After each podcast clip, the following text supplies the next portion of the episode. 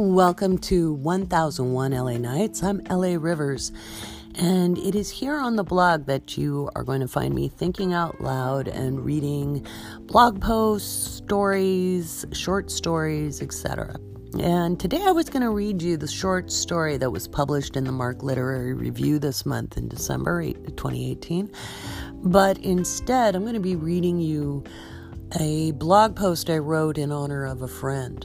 Um, this week, a dear friend of mine passed away in her sleep peacefully, having contracted pneumonia um, as a complication of treatments for cancer. Rose was an amazing woman. Um, I'll save it for the eulogy I wrote, but she was a good friend, and her death touched me. Um, partly it's hard when somebody's your age. You know, she just turned 50. I'll be 50 in July. And for those of us who were children of the 80s and 90s, um, Gen X, it, it, getting life started and keeping it going was always kind of weird because we have an entire generation kind of standing in our way and one coming up on our heels. And so it makes us all a little bit rebellious in our own ways. But she was the penultimate rebel. And when a light that bright dims and fades away, um, you feel the loss of it. So, yeah, it's Christmas time, and I'll read the happy story later. Um, but I think we need to celebrate this life. Um, hopefully, from wherever she's at, she can hear herself being loved and celebrated in a way I don't really think she got in life. Um, so, anyway, I'm LA Rivers, and you can find me on Twitter at nights un, uh, underscore LA and on WordPress at 1001 LA Nights.wordpress.com.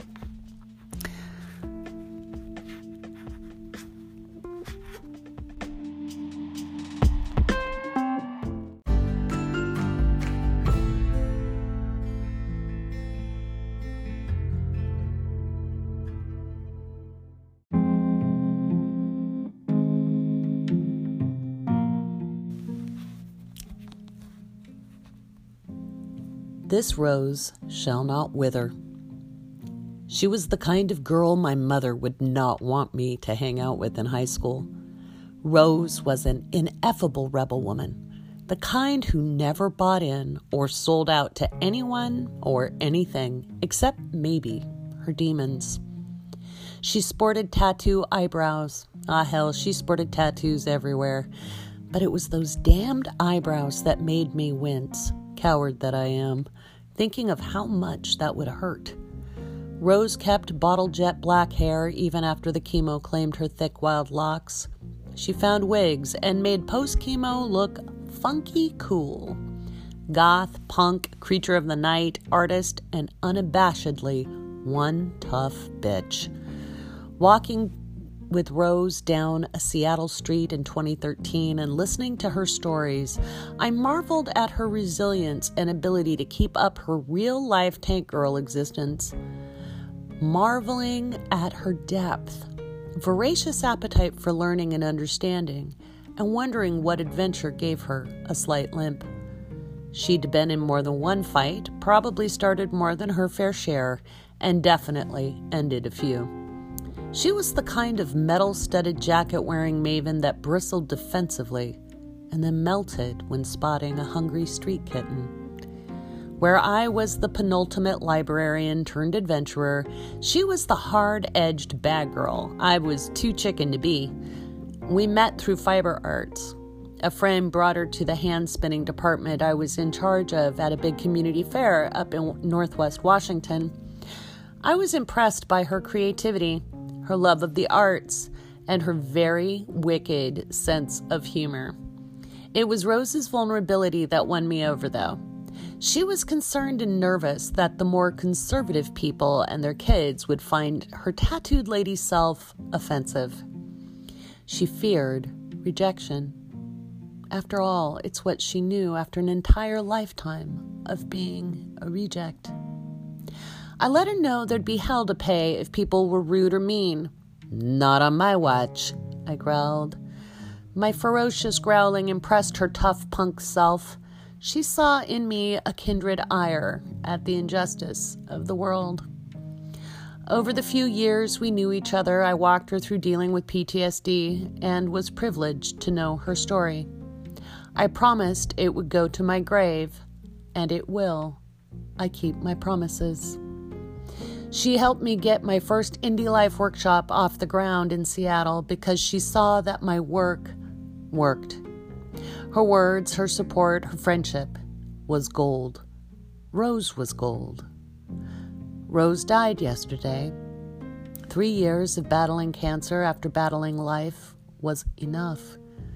I didn't cry because she was finally able to rest with ease. I cried because I'm not convinced she ever knew what a true marvel she was as a human being. She died months after making it to 50, still the beautiful bad girl. I didn't cry because she died. I cried because I don't think she really knew how much she was loved by those who cared. The last time she and I met up was in a small cafe in Eureka, California, on one of my road trips to Los Angeles. Rose was just diagnosed with cancer. We sipped coffee as she shared her feelings, ranging from fear to being highly pissed off. But she had hope. Friends had offered her a place to live and be cared for during treatments. That clued her in a little to how very much she was loved. To the wild woman with the devil in her eyes and the sweet vulnerability of an angel, you are one rose who shall never wither. Rest in peace, my friend.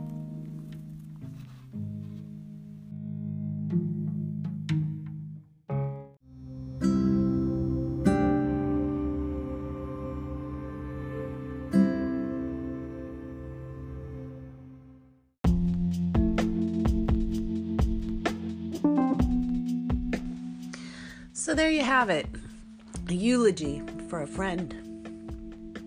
I'm still a little weepy. It's kind of funny, she wasn't a best friend. She wasn't even a super tight friend. I didn't know her my whole life. But you know, once in a while, you make a soul contact with somebody and there's a resonance there and you just click. And that's how it was with Rose. I've met and lost a lot of friends like that. And I still have friends like that. Um, my good friend Aiden Yvette, who has just started her own podcast. Um, dear friend Kirsten. Childhood friends that are still, for some reason or another, in my life today. Um, friends I've met along the road, on my road trips or my travels around the world. People I knew for just a moment, but they touched me. They touched me soul deep. That was Rose. She touched me soul deep. She introduced me to a book I hadn't read, which is unusual because I cleared out a Carnegie library by the time I was 14. And I estimate by the time I was 18, I'd read about 35,000 books, if not more, and not just Dick and Jane books as a kid. Um, I read daily, multiple books a day for decades. But when I was developing Indie Life and was talking to her about the final book, it's a workbook and I teach a workshop out of it. And she wanted to get me teaching at a place she knew in Seattle. She said, Have you, uh, it might have been after taking the workshop, she goes, Were you influenced by the book Ishmael? And I said, No, um, I don't think so. I don't think I've read that book. And she said, What?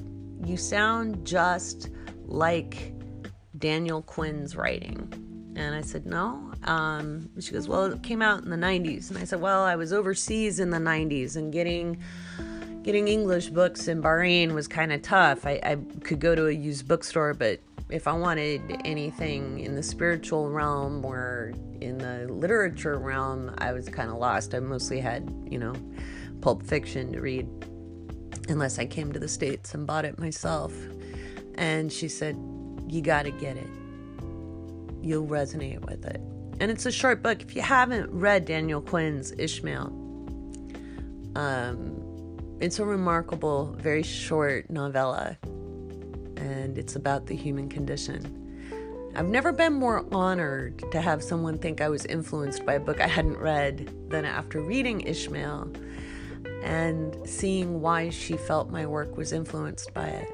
Um, it was high praise, high praise indeed. For Rose, for another friend, Chizuko, who also was lost to cancer um, three years ago. I keep working with people to find their greatest capabilities. I do that at Align Network International. It's not where I do my creative writing, it's where I work with people to creatively write their own lives. And I do it because it gives people a quality of life that they heretofore didn't believe they could have, including Rose. I know the work we did together gave her the capacity to receive the help that was offered to her and to accept love in a way she'd never allowed herself to accept it because of an exceptionally brutal beginning in life. Um, man, I had a tough start, but she made my, her childhood made mine look easy. Um, and like I said, that goes to the grave with me.